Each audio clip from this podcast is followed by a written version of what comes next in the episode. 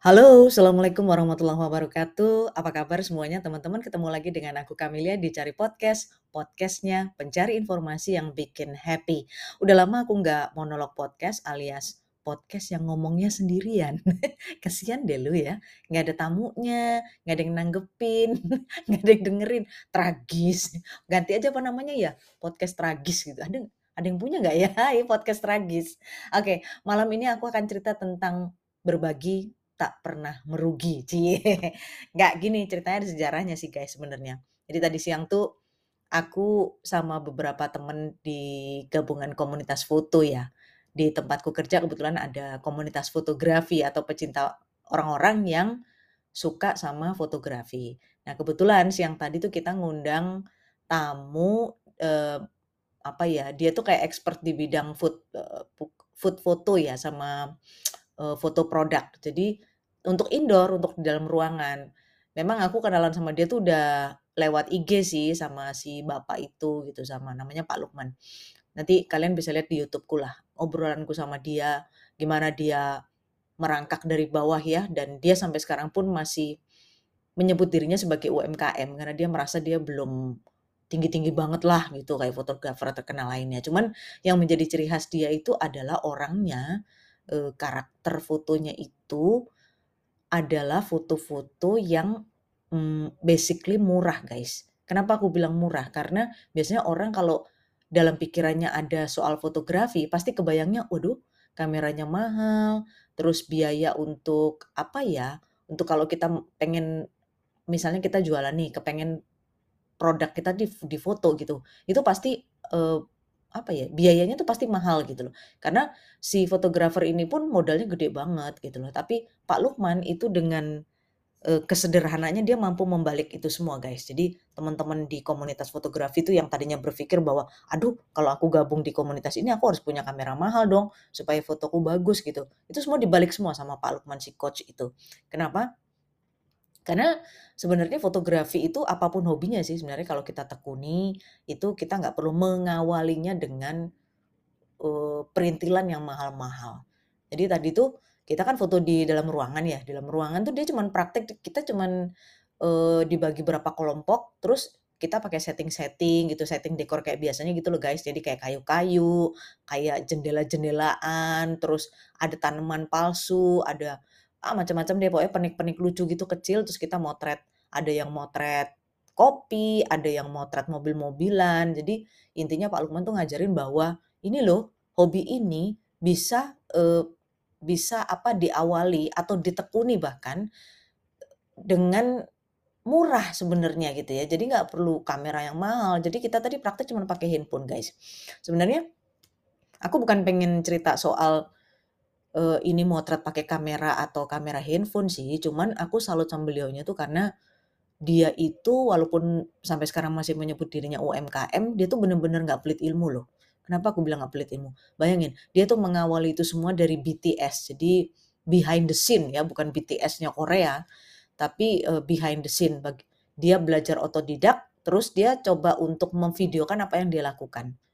Nah dari situ dia mulai tuh merangkak pelan-pelan, banyak yang nge-like reels Instagram-nya ya, story-nya, eee, apa yang dia upload itu pelan-pelan mulai disukai orang. Karena apa?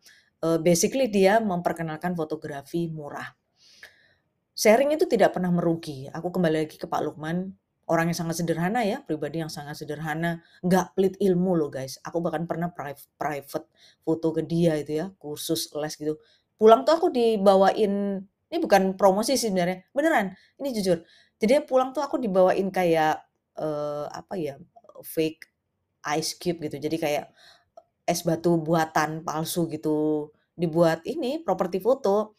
Nggak itu nggak hitungan orangnya. Jadi aku pikir, ya ampun aku bayar les sekian, dia balikin ke aku propsnya itu banyak banget gitu loh.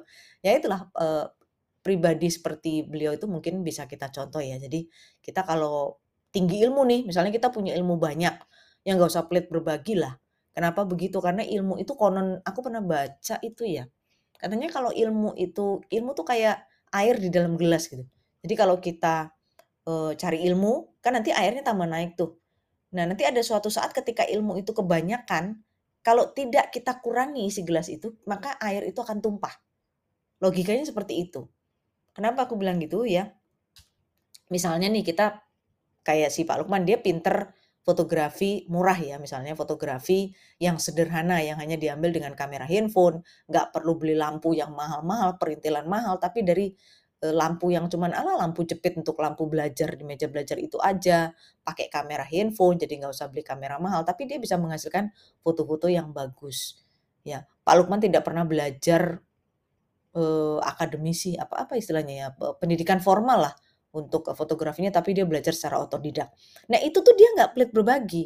Jadi kalau ditanya orang-orang waktu dia nge-share BTS-nya di reels Instagram atau di mana gitu ya di YouTube Short itu, dia ditanya orang dia jawab. kalau orang kan mikir ya, maksudnya ntar ntar ilmuku dicontek gitu sama orang kan, dih kalau aku kasih tahu sebenarnya ntar dicontek sama dia. Dia nggak pernah berpikir seperti itu. Enggak, ya dia bagi aja. Ini loh uh, sebelah sini sebelah sini, ini pakai sekian, promo pakai ISO sekian, kalau masih kegedean ini sekian. Ya ampun ya orang dalam hatiku, kenapa semuanya dikasih tahu sih Pak?